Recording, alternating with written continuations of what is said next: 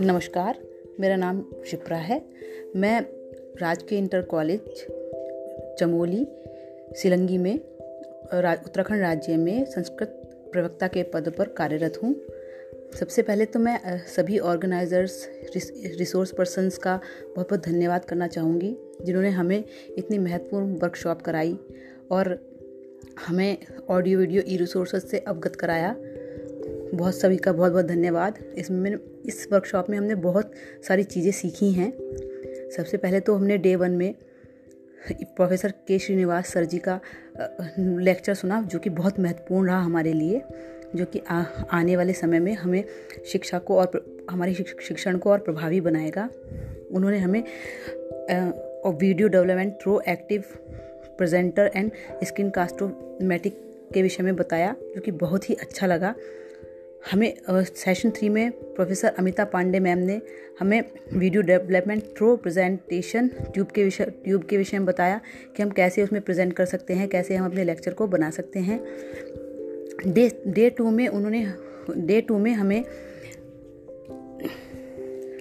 Day to में हमें doctor निशा ma'am ने बहुत अच्छे से फ्री कैम के विषय में और एज एड रिकॉर्डर के विषय में बनाया जो कि बहुत ही हमारे लिए बहुत ही बहुपयोगी रहेगा क्योंकि उससे हम मोबाइल के थ्रू अपना अपना लेक्चर रिकॉर्ड भी कर सकते हैं और मोबाइल तो सभी के पास होता है आ, आज के युग में तो वो बहुत ही हमें महत्वपूर्ण लगा।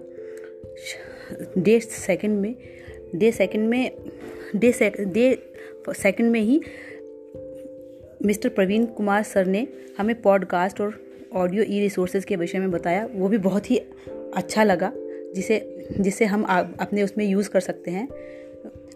डे थ्री में हमें यशपॉल शर्मा ने, शर्मा जी ने, शर्मा सर जी ने video development through mobile based app और आर स्क्रीन रिकॉर्डर के विषय में बताया, जिससे मैं, जिसको यूज़ करके हम अपने अपने आने वाले समय में हमें अपने शिक्षण को बहुत प्रभावी बना सकते हैं और बच्चों को अपने लेक्चर को बहुत अच्छे से समझा सकते हैं। सेशन एट में आशीष कुमार शर्मा, आशीष कुमार जी ने ऑडियो ऑडोसिटी के विषय में बताया, जो कि बहुत ही सब सारा सारा, सारी ही वर्कशॉप हमें बहुत महत्व बहुत महत्वपूर्ण रही, जो कि शिक्षण को बहुत प्रभावी बना सकती है।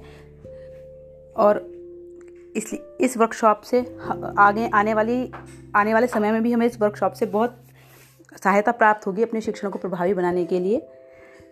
सभी ऑर्गेनाइजर्स और सभी रिसोर्स पर्सन का धन्यवाद और आने वाले समय, आने वाली सभी वर्कशॉप के विषय में हमें और भी जानकारी मिले। उसके लिए सबके लिए बहुत बहुत धन्यवाद। नमस्कार।